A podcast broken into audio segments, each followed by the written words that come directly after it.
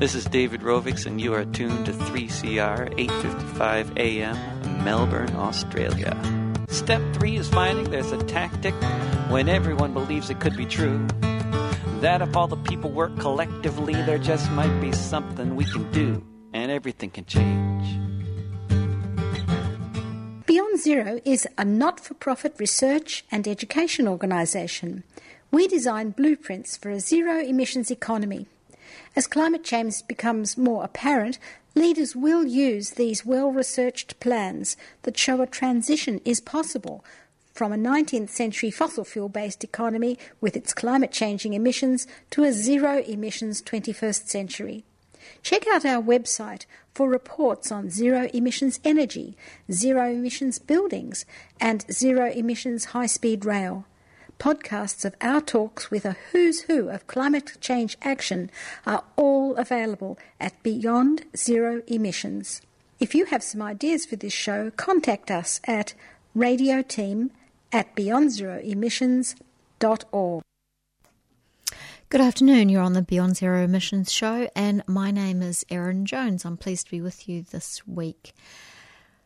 We've got another very full show, as always, um, and we're talking about one of the things that I've certainly noticed in recent time is the move to more language with more urgency around it. Um, you know, it's a fine line between keeping people engaged and having them tune out. And so we're going to spend a bit of time today talking about that issue with a psychologist who's doing a lot of work in this area. So I look forward to bringing you that interview that I've just done earlier this afternoon. Later on in the show, we're going to talk about the Save Western Port campaign, which is something that we've been following from time to time, probably over the last 12 months, which is a really important example of a local issue which has global impacts in terms of ongoing and new fossil fuel development. So, without further ado, I think we better get on with the show because we've got lots of content to cover. Um, as always, if you want to communicate with me, Twitter is probably the best place at EJ4573. Always be interested in your comments about the show and, and things that you think that we could maybe cover. But for now, let's get on with the show. Listeners, I'm very pleased today to have a guest on the line, and that's Lynn Bender from Psychologists for a Safe Climate. And we're going to be talking with Lynn about something that I think's uh, particularly interesting, and it's something that I've been thinking about a lot lately, and that's around the language that we use around climate change. And I feel like there has been a bit of a shift re- more recently to describing the situation as an emergency. And certainly, whilst I don't disagree that, that it is an emergency, I kind of want to talk with Lynn and, and we're going to tease out the different messaging and, and um, from a psychological perspective, what people really respond to. So, welcome, Lynn. It's lovely to have oh, you on the line. Hi, Erin. It's lovely to talk to you. So, Lynn, maybe first of all, just give us a little bit of um, insight into you. And so, so you're um, obviously a psychologist and mm-hmm. are concerned about about climate. So, tell mm-hmm. us a mm-hmm. little bit about um, psychologists for a safe climate. Well, um, psychology for a safe climate, actually, I think, but it was around the fact that quite a while ago now, I'm not quite sure, um, we realised that people were kind of sleepwalking about this that there there wasn't much endorsement of it being a problem. It was very politicised. Um, it was a bit ho hum for some people. Oh yeah, climate change. We're more worried about the economy. So um, some very concerned clients, uh, uh, psychologists. Carol Ride was one of the instigators. Thought that psychologists had something to offer. People, psychology in general, has something to offer to this situation, both around alerting people to the need for change, action, and so forth, and also helping people cope once you realise how clear there is a case for us to be alarmed, really. So um, that was, I think, the where it came from. Yeah, yeah, and this is the kind of the the balance, I suppose, is that Um, you know, a lot of the research and literature says that you know positive messaging and giving people hope um, will allow them to take action. What we don't want is people to kind of go to despair and then just throw their hands up and think, "Well, I'm powerless. What you know, what's the point?" type thing. So it's finding that balance between actually getting people mobilised enough. Um, mm that they actually do take action and, and give this issue the urgency and the immediacy that we so desperately need now. I mean, um, but also not getting to a point where people just disengage and think, well, it's too late. Yes. Um, Al Gore famously said people, uh, the risk was people went from denial to despair and just skipped any attempt to take action. And I think that's part of it. Also, the human tendency to respond to what seems immediate. Okay, I can't pay my bills. I need a better job. I need more money. Um, this government's talking about the economy. I can relate to that. Um, but we don't. We're not very geared with our um, fight and flight response to the longer term threat that is not immediate.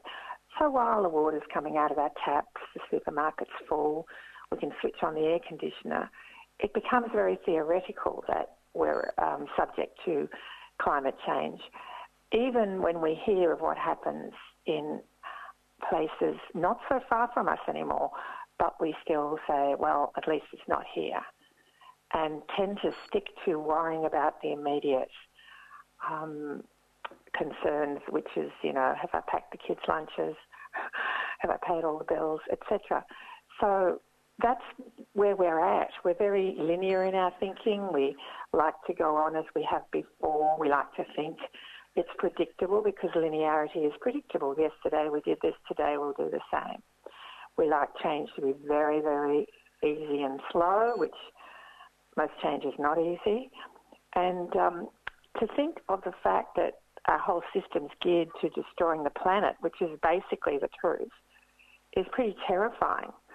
So I think, in a way, um, people switching off once the, from the truth, they don't want to hear the truth, is very, um, very likely and not really so much, oh, we've got to keep massaging the message because they don't want to hear the message. And I think when it becomes apparent that this is really happening and that not doing anything is worse than dealing with something, then people will respond mostly. But while people can get away with just going on as it is and as it seems, they'll try to do that, mm. unfortunately. Yeah, I mean, the example that comes to mind for me, um, I, I, suppose, is, is World War II. Mm-hmm. Um, and, you know, Churchill kind of you know, getting when you think of the actions that the everyday person had to take in terms of rationing and and those kind of, you know, probably pretty intense um, changes um, that had to happen uh, as part of that that ongoing war effort. Um, I mean, that's the thing, I suppose, with, with climate change. It's such, in some ways, this global problem, and as you say, it's hard for people to kind of get their head around it. Mm. I mean, a lot of the research points to when people have gone through an extreme event, whether it be, mm. you know, flooding or wildfires, or think those things that really bring that immediacy, mm. um, can can suddenly see that. But you know, it's. Um, I, I, suppose using that analogy of, of World War II, mm-hmm. factors in that situation, we had leaders mm-hmm. that were the, that were leading, mm-hmm. um, and that's lacking, isn't it? Yes, and when I think when um, places were feeling the effect of bombs and mm. invasion, yeah. it was pretty obvious. There was a period, as you'd know, with Chamberlain. He's now famous for not doing anything. Um, where he said, let's appe- he was called the appeaser, so let's placate um, Hitler. And so even there, ha- people had to feel it was really going to impact on them, and um, Britain was at risk, and America took a while to come in to the war as well. There was and it was pretty well the bombing of Pearl Harbor that made Mm. the Americans get on board. So I'm afraid, in some ways, there's the optimum period of recognising the danger, being affected by it while there's still time Yeah. to avert the worst catastrophe. And that's the problem we have with what's now called climate change and used to be called more commonly global warming. And another problem we have with uh, global warming, climate change, is that there's a lot of disinformation being circulated by people who believe, corporations, etc., that it's in their interest to delay people's awareness.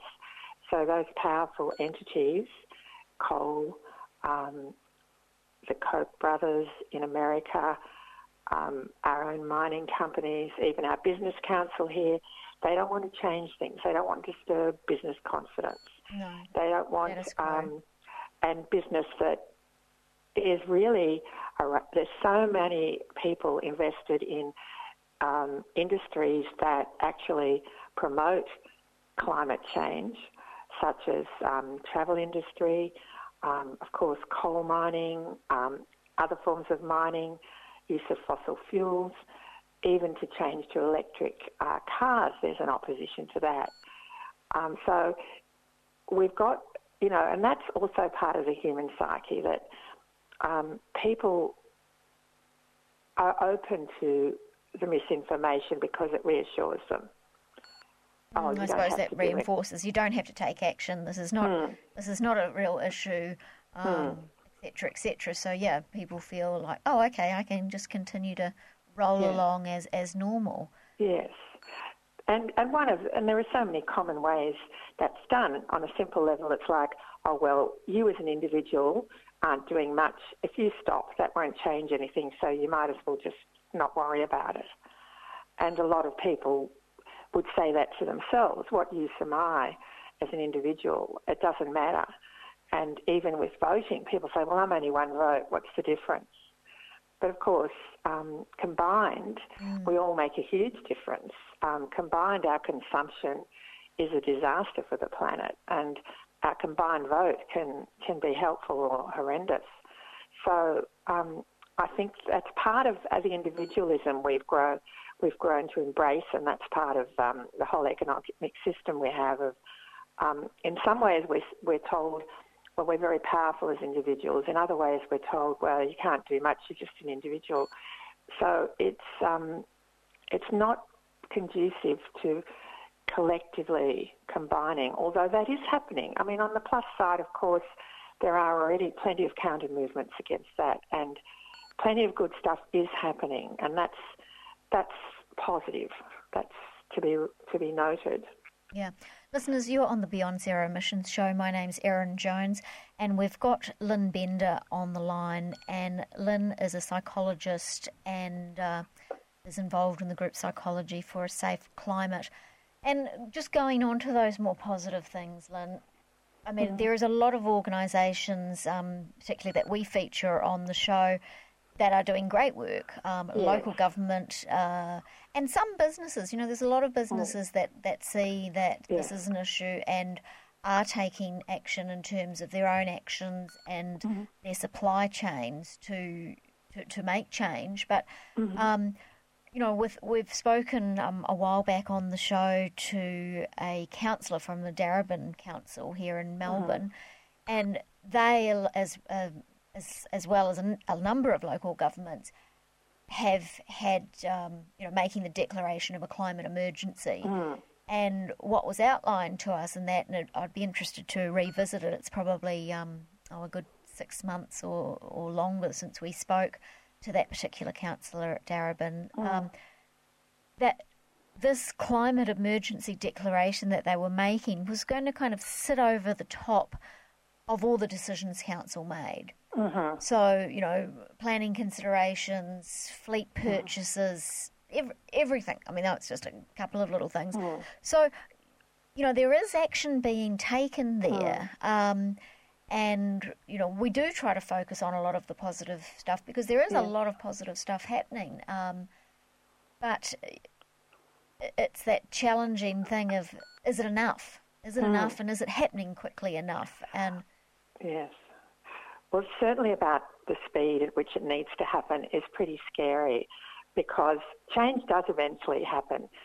People switched from horses and carts, didn't they, mm. to cars, and there was probably a lot of naysaying around that. Excuse the pun, um, but in fact. Um, the changes are happening. People are coal's losing its value, etc. But there are still delaying tactics, plus we um, haven't made the social, we haven't joined the dots in our psyches and socially that um, the culture has to change. So when you say the council's putting ahead the climate concerns, the climate impact on their decisions, I think until now, until very recently, probably the predominant decision making, especially in the Western countries, has been money, the economics of it.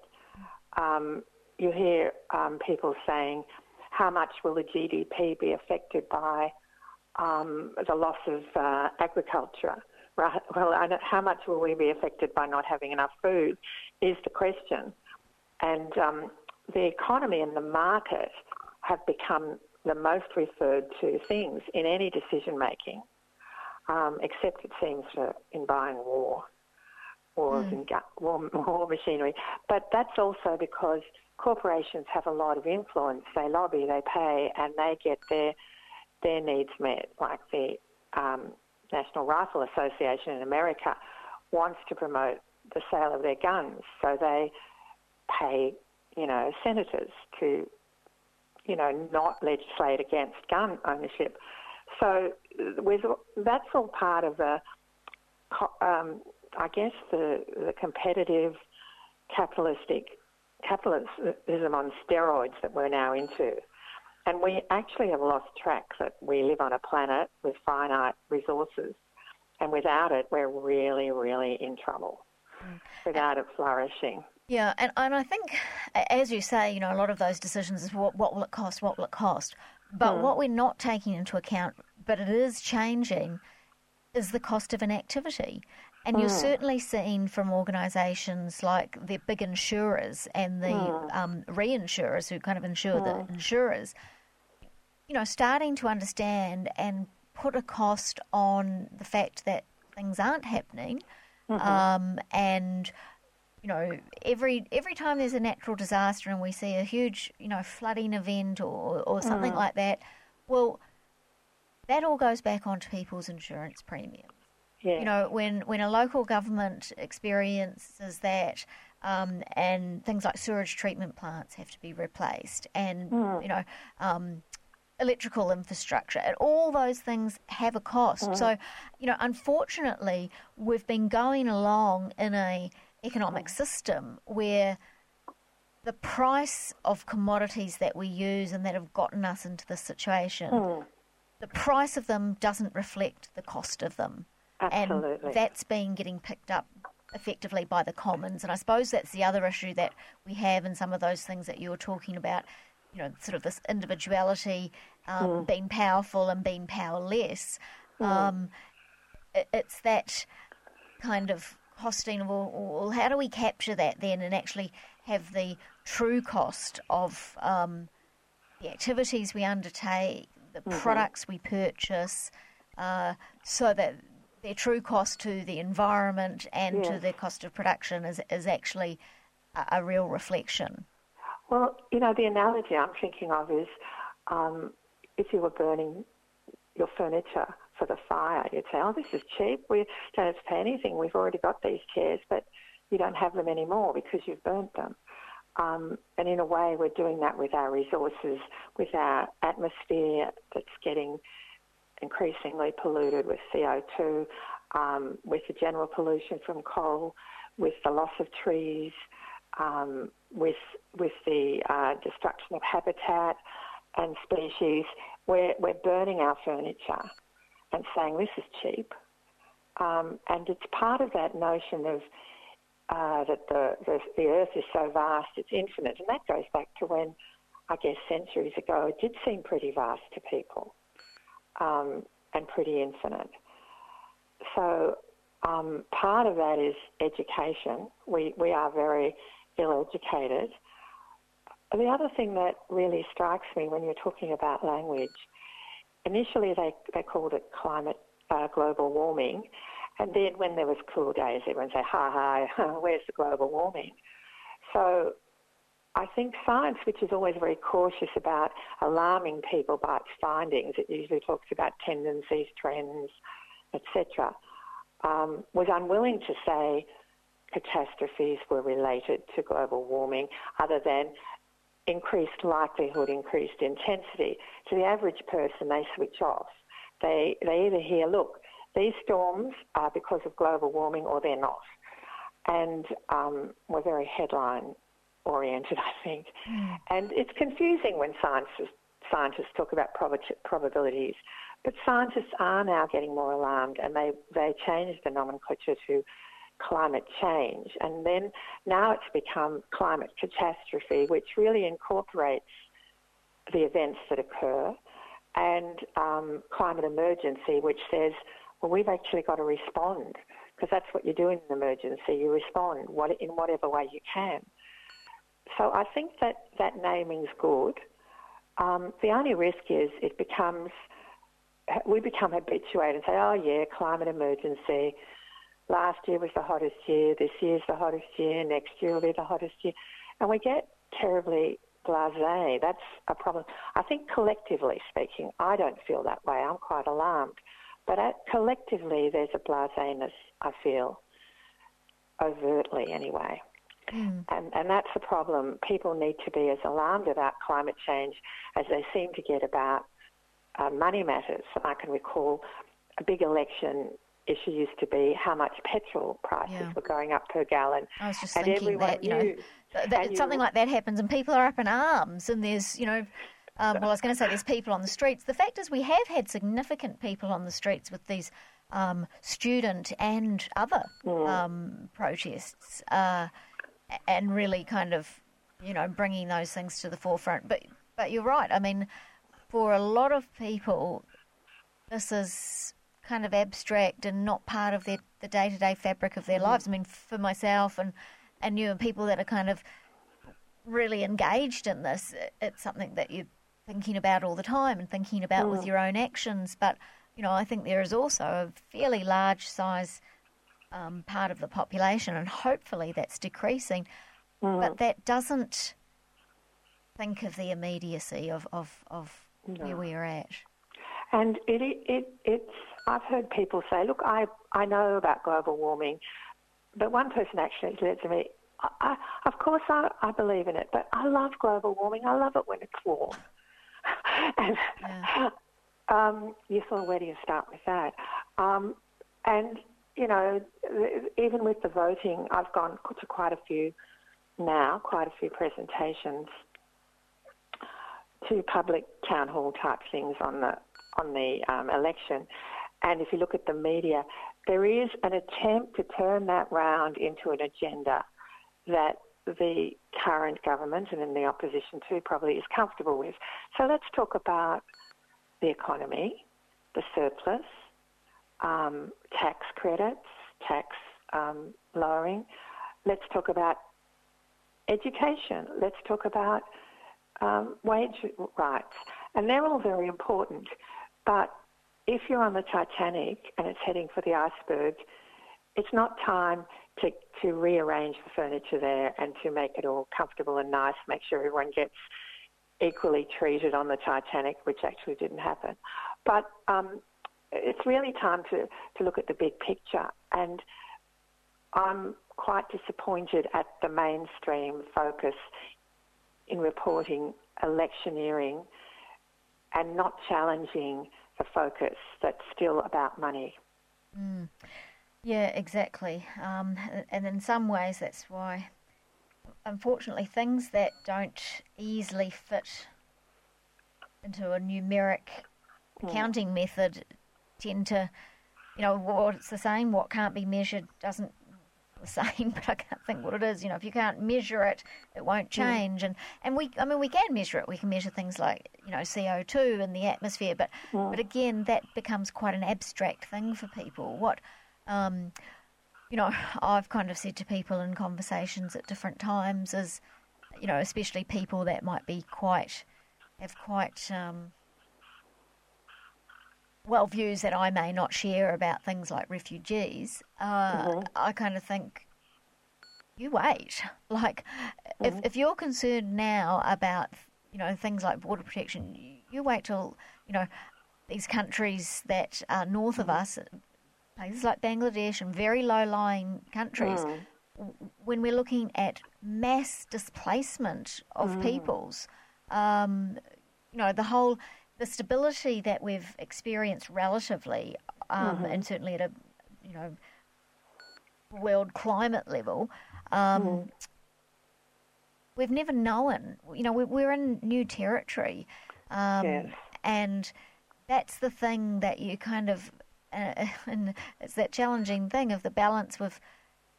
Yes, getting people to take action and having time to take action before we're mm. actually um, locked into some physics that are outside of our control. I mean, most, I suppose, most issues that we've dealt with in the world have been created by humans and able to be stopped by humans. But the fact mm. is, with these natural systems, you know, um, and tipping points and, and mm. things like that, we actually get into a situation that even if there's is massive action, um, that starts to be coming of diminishing value as time goes goes forward.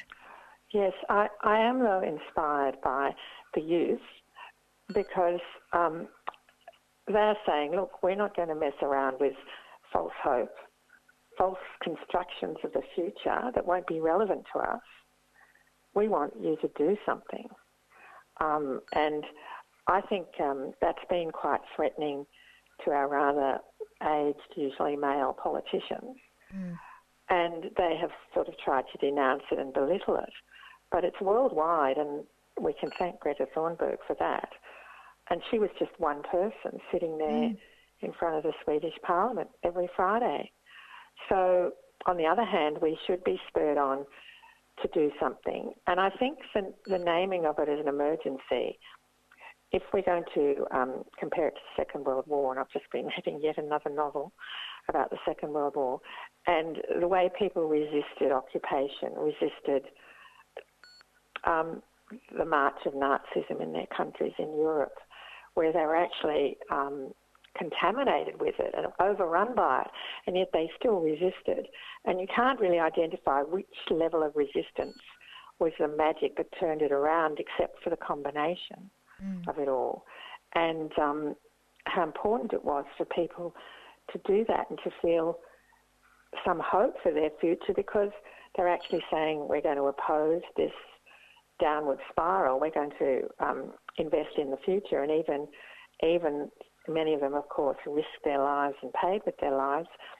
But on the other hand, they were saying we want to have a future for the, for the people we love, our future generations, ourselves. I think we do have to take on a bit of that mentality that we have to um, stop using all of our energy to get ahead in this system. You know, um, to spend all your time trying to um, be entrepreneurial in a sense of gaining just just for the sake of gaining that security of lots of money. Um, uh, people still need to earn a living. I, I understand that, but shouldn't we select um, how much time we put into that? Maybe our choice of work is it going to benefit the world, even on a very small level? Um, and not, I think what's happened to people is um, we don't have that part of our lives put aside for perhaps activism, um, being very involved in politics, so we make our members of parliament re- react appropriately. We've, we've, we've been lulled into thinking our big responsibility is to pay our rent and basically keep our mouths shut, don't complain um, and gain materially without thinking where that's coming from or where that's going. So there's a lot of cultural shift, and I actually think people, mo- many people, I won't say all, respond to wanting to make their lives meaningful and more worthwhile and to leave something behind that's worthwhile.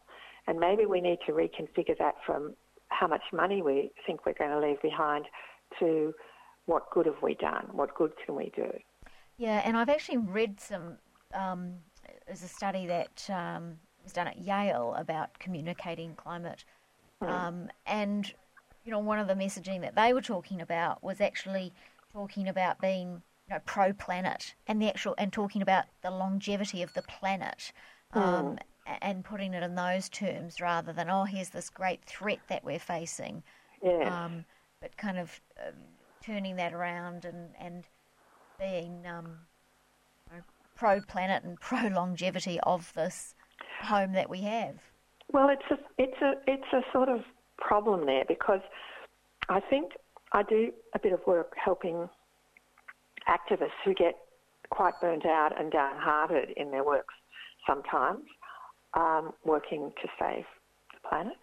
And for them, they really need to to hear the positive, to to feel um, valued, to feel empowered. But but for the people who are only too willing to switch off, the language of being pro-planet is like, oh, greenies, mm. tree huggers.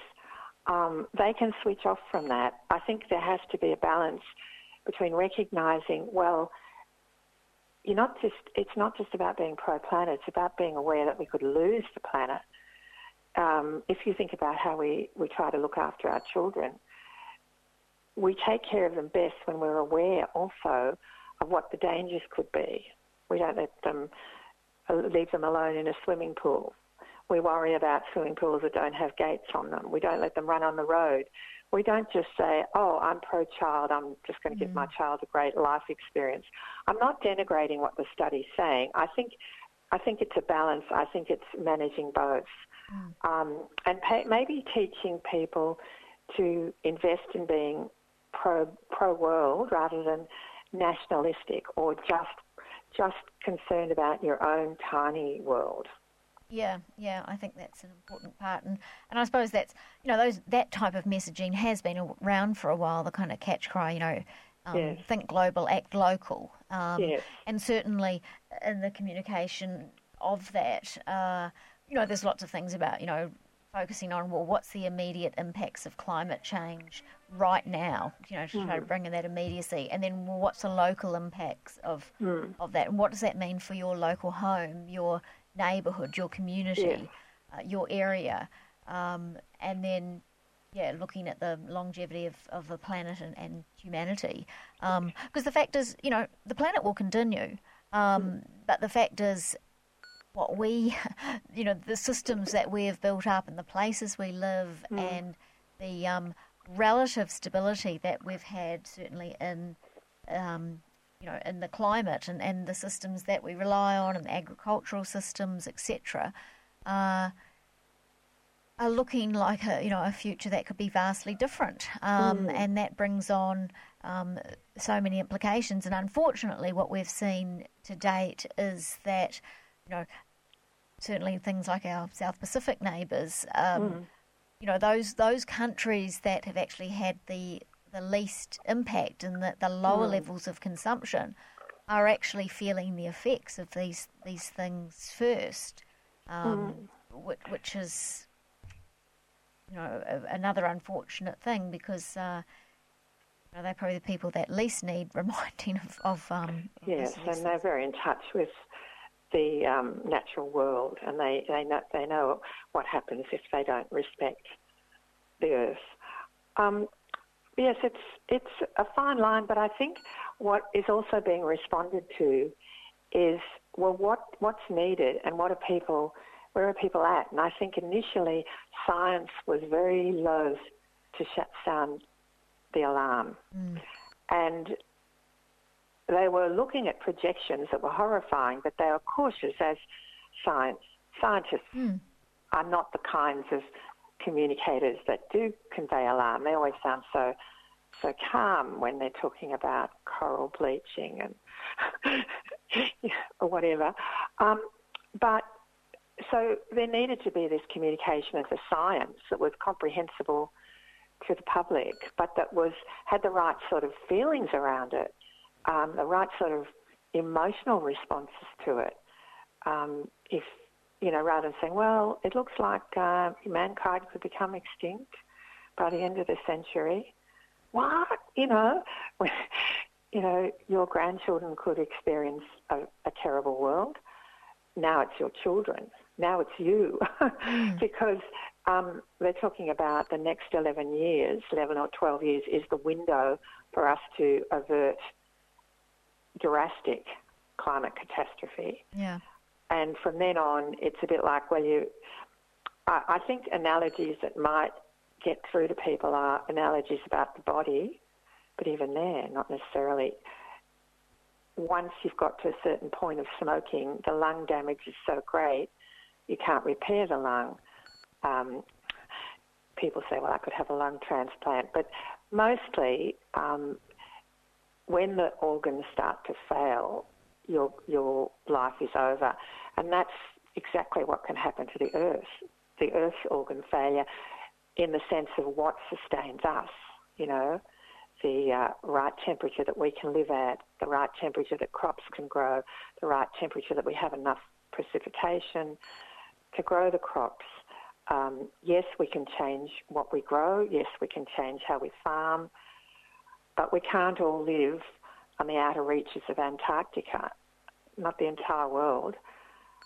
Um, no, and the, the time yes. frame, you know, those things, mm. um, you know, things like we're seeing, um, you know, fish in, turn up in Tasmania that mm. have never been seen there before mm. because of ocean temperature changes. Uh, and, and these things that are happening so quickly that it, that it is so hard for us to keep up with. Yeah. Um, you know that that's sort of the trouble with that. But yeah, and if if as a psychologist, I think a therapeutic change when people come, something's not working for them. They're very unhappy. They're not sure what it is. We have to work out what's going on for them. We have to face it.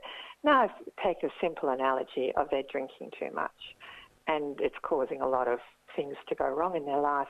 The first thing you have to um, it's a cliche, but they have to admit, oh, my drinking is a big problem. Yes, I'm not getting on with my partner. Yes, I keep losing my job. Um, yes, um, my liver's in trouble. But we can't just work on those each of those problems separately. The root cause is the drinking. Well, that fossil fuels are alcohol, mm. and we have to. The world has to wake up to it being destructive, dangerous, um, driving us as a species and many other species that we re- rely on to extinction. So we have to face that. And in therapy, what you need is facing the truth, support in facing the truth, and ways in which you can now act that are conducive to a better outcome. Mm. It's whatever funny because you're in, whatever state you're in. As you're talking about that, I'm thinking of a place like China. Mm. Now, you know, different political system um, mm-hmm. that has its, you know, pros and cons, obviously. But with this this issue, the long term thinking that China's been able to put in place, and it's interesting when we kind of break it down and think about the immediacy. So for them, a lot of the immediacy came from air quality. So, mm. so kind of an, an element within the broader um, issue, but mm. but an, an element that gave great immediacy within their cities to mm-hmm. move to things like electric buses, for instance, for, mm. for mass transit. Um, but also because of their um, you know, single government, um, you know, obviously from a communist tradition, although there's, mm-hmm. there's a lot more, you know, free market and things like that now. But that ability to do that um, mm-hmm. has, you know, their long term planning is beyond political cycles, which we mm. get caught up in. Um, yes. So the ability to have leadership mm. and to make decisions based on, you know, scientific evidence mm. um, and not, uh, you know, this, they, are being swayed and influenced by lobby groups, etc. I mean, I'm mm-hmm. sure there's a lot of that within there, but it just um, it's interesting when we were talking earlier about um, you know people's thinking beyond just just you know getting through the week and paying the bills, mm. etc.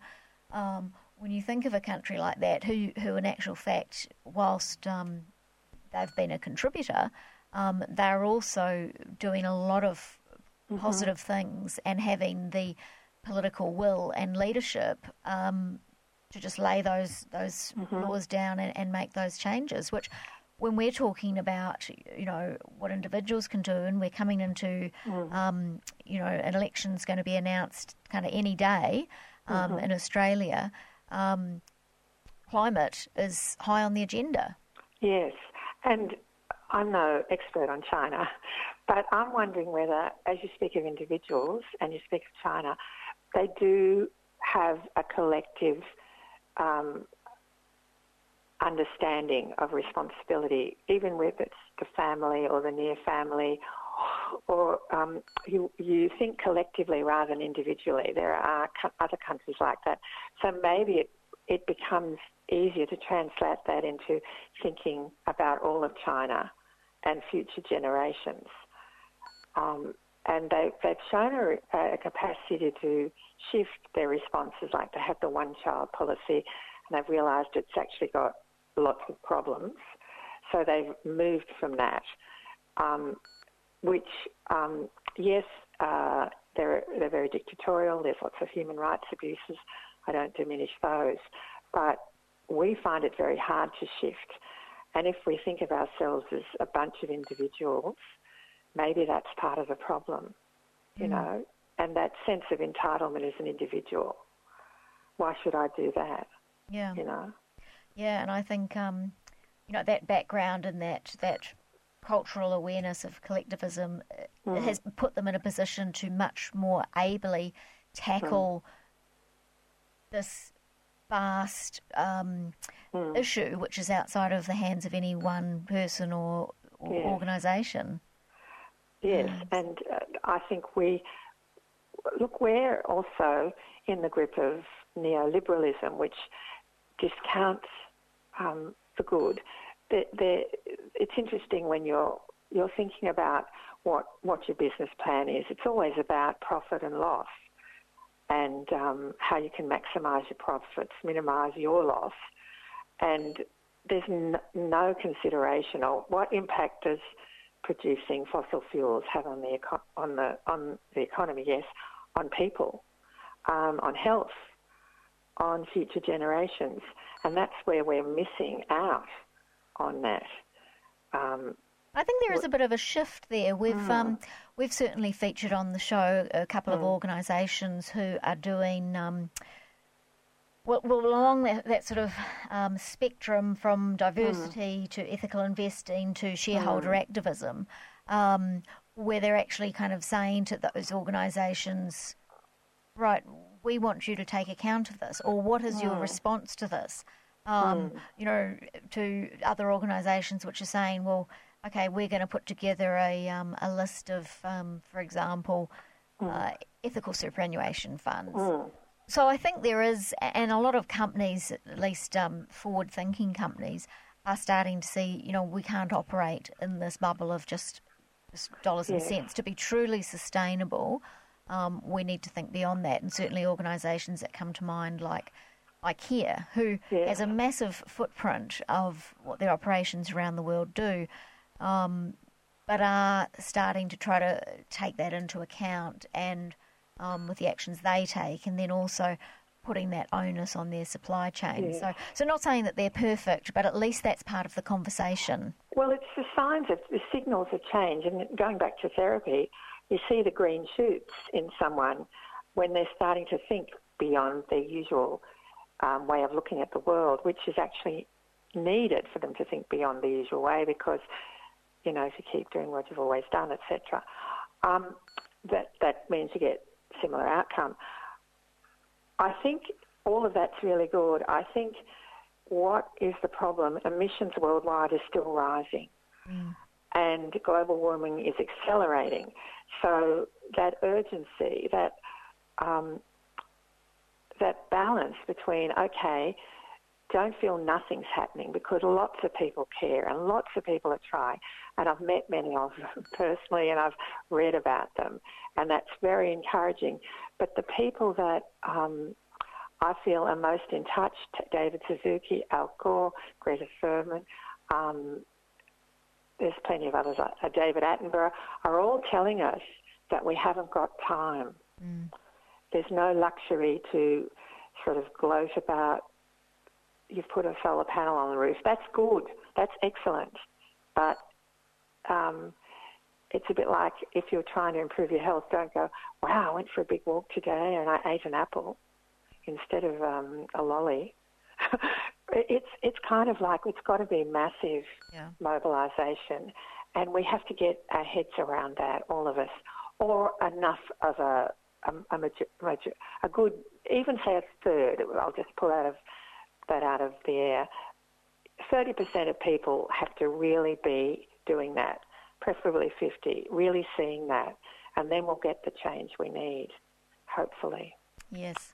Well, look, on that note, Lynn, um, we probably better wrap up. Um, but look, I really appreciate you coming on the show today and talking about this important, super important issue that we, we kind of tackle from all different angles mm. every week. Um, but I think it is uh, really important that we do look at um, engendering in people the urgency and immediacy mm. of the issues whilst yes. still getting them to, um, as you mentioned at the start of uh, our discussion, um, not go from denial to despair. We need action. Yes.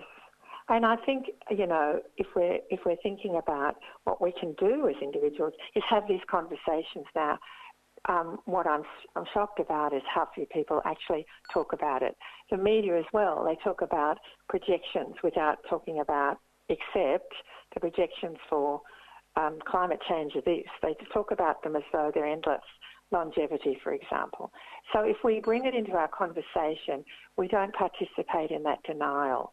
We talk about it. Um, that's helpful because otherwise it's the we're participating in suppressing that. So your radio show is excellent. That's part of it. And we all need to have these conversations with our neighbours and friends and family. Yeah, excellent. And there are a lot of resources out there for people that, that do want to do that. Um, mm. Certainly, um, our organisation Beyond Zero Emissions obviously is, is hmm. continuing mm. to do research into a whole lot of different areas. But but things like the Climate Council have some great guides on how to you know debunk myths. Um, mm-hmm and things like that. So if you are having a conversation with a work colleague or a neighbour or something like that, you know, and you do feel like you need to arm yourself with some resources, there are some great resources mm. out there to assist people. Exactly, and climate climate psychology for a safe climate also has some resources. So that was a conversation that I had earlier today with Lynn Bender from Psychology for a Safe Climate. And as we said, it's really important that people do engage and that they don't just, um, you know, think it's all too hard. So it's important that we think about the way that we're messaging around this topic. Cyclones is pretty grim. Shock or bleak. Human-induced climate change. Do you ever feel like just switching off? Well, don't. Switch on to Beyond Zero Emissions Community Radio Show every Monday at 5 pm on 3CR and beat the doom and gloom to find out the latest actions and research in your community. BZE Radio at 5 pm on Monday. Turn the tide, literally.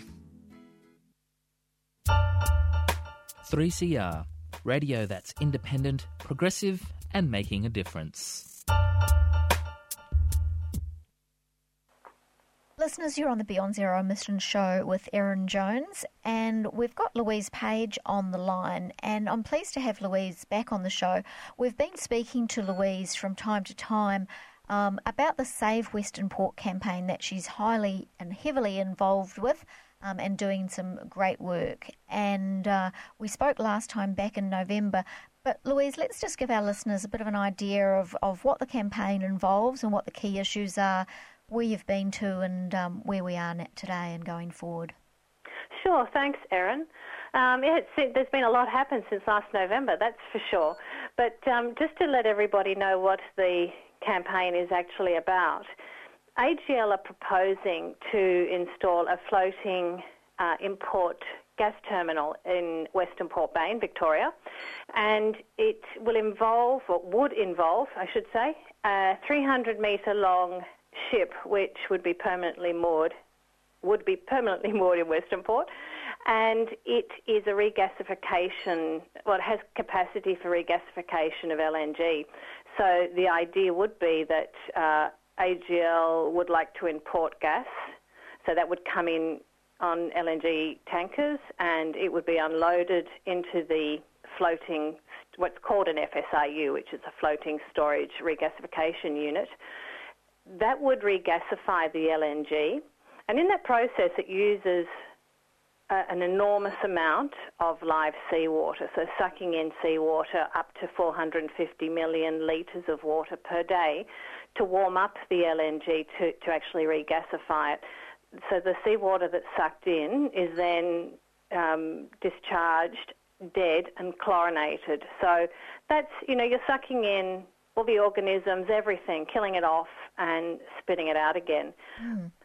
And so the other, you've, you've got that impact, and you've also got the fact that uh, Western Port doesn't have anything like that currently. In fact, there aren't even any FSRUs in Australia. So the permanent mooring of this vessel, so you've got the lights, the noise, everything that is associated with it. So, and we're talking about an area that is Ramsar listed for its migratory birds. So mm. it's a, an internationally recognised wetland.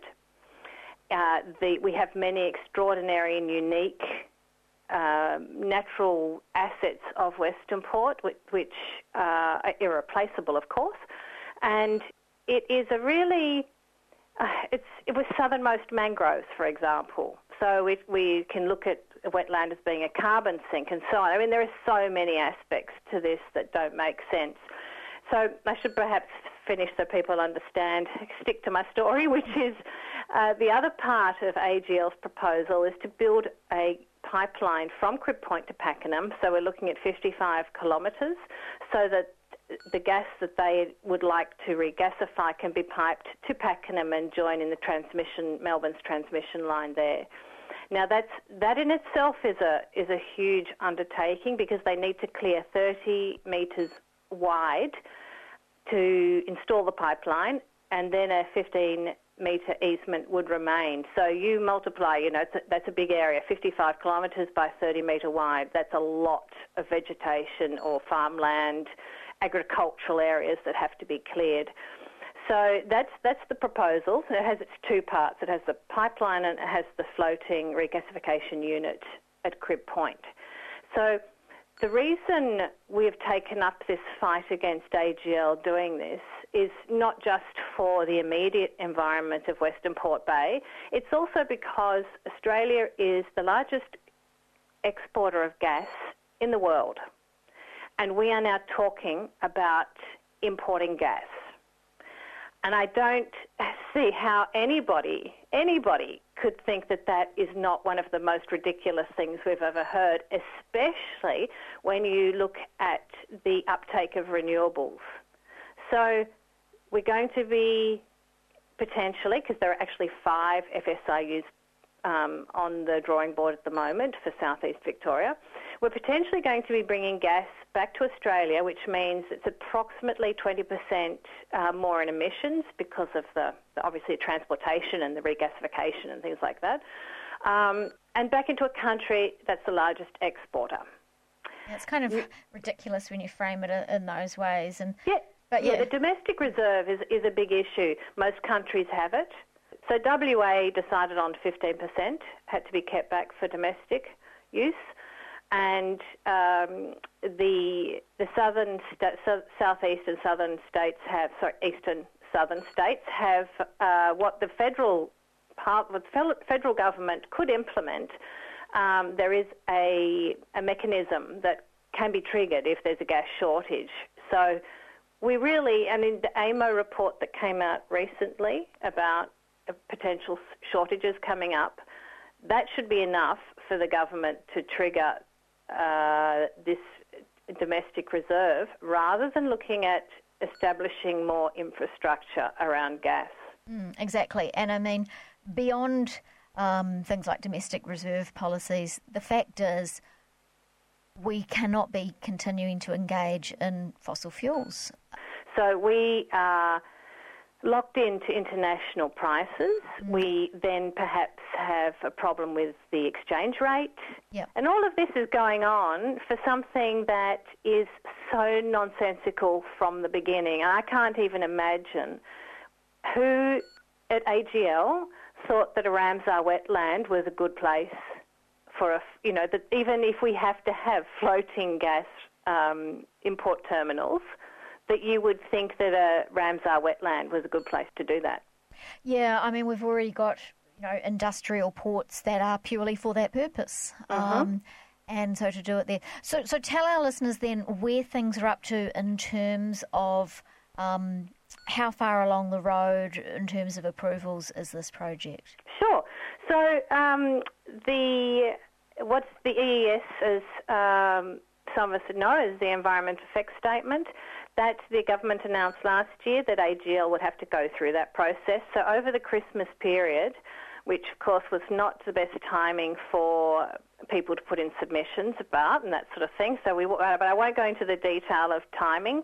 Um, but the the draft scoping requirements, so what AGL will have to do to meet, you know, to try and address the, the issues and um, meet what the government are expecting of them. Those requirements were set out over Christmas and in January, and then they are now finalised, and we have had more meetings this year to hear what AGL have to say about what they'll be doing. So at the moment, um, AGL are doing the studies that they feel need to be done to prove this won't have an effect. Um, but I mean, obviously, that from our perspective, there are certain things you simply can't mitigate, like long term unknown outcomes, because if they're only doing studies this year, it's very hard to imagine how you can model what potentially might happen, you know, over a, long term. Um, so that's what where we're at at the moment. Uh, we continue to campaign and do various things. Some people, some of your listeners may have seen that we had a really successful paddle out in January, which uh, got national cover- coverage, which was really great. We had, in three weeks, we managed to organise 2,000 people to come and 500 people to go out onto the water. Uh, we've had also we've had a twilight cruise to celebrate World Wetlands Day on uh, Western Port. That was a really lovely evening. So there's been all sorts of things that have. What's the political flavour in the area? Well, it's been really interesting actually because um, I've been talking to some of the candidates quite a bit, and the message is absolutely clear that this proposal is, if not number one, number two on people's list of priorities, which I have found really both heartwarming because I feel like we've managed to raise the awareness of it, and also because you know people care. They care very deeply about what's happening the, on the peninsula and Western Port. Um, so the candidates for the federal election are very, very well aware of community sentiment, and I know that as they've been out in the streets, they have found that every single person they speak to is against it. And I've had the comment that comment, and in one case there was one person in Hastings who said that they were for the proposal. So that gives you an idea of, mm. of and that's across the board. So that's Liberal, Labor, Independent, whoever, mm. all the same story. Um, Look, Louise, we probably need to, to wrap up. So yes, for yes. our listeners that you know may have heard of this a while ago, or this may be the first time they're hearing about it where can they get more information? What are the actions, um, you know, coming up in the in the near future that they might be able to engage in? Sure. Well, the the biggest one for, uh, we've done recently is uh, uh, we've now got a federal petition. We have had petitions previously, and they were really just to get the EES happening. But as of last week, we have now got a federal petition so that's really targeting the, the Commonwealth responsibilities for Ramsar. Mm-hmm. So that's, that can be signed online or on paper. Uh, and if you go to our website, so savewesternport.org, you'll be able to find, you'll see the, the news link there about the federal petition. And we're just about to actually connect it up to our Take Action. So it'll be you know, in a week it'll be set up a bit better because we've only just done it. Uh, so that's that's the best thing to do is just to go to savewesternport.org and you'll find everything that's going on and other information on that site because you can then go to Facebook, Twitter, Instagram. Okay, fantastic. Well, look, um, I think it's important that we keep uh, keep in touch and see where this is at because it's a prime example of a local impact, but that has you know global consequences and adds to that bigger picture of, of continued fossil fuel use, which we've got to um, immediately move from. So, yeah. Thanks so much, Erin. I really appreciate it. No problem. Good to talk with you, Louise, and we'll, we'll be in touch. Okay, thanks. Bye bye. Bye bye. So I hope you enjoyed today's show. Uh, it's always my pleasure to bring it to you. As always, if you've got any comments, um, you can contact me on Twitter. That's probably the easiest at EJ4573. And um, stay tuned for the next show that's about to come up. But for now, it's goodbye.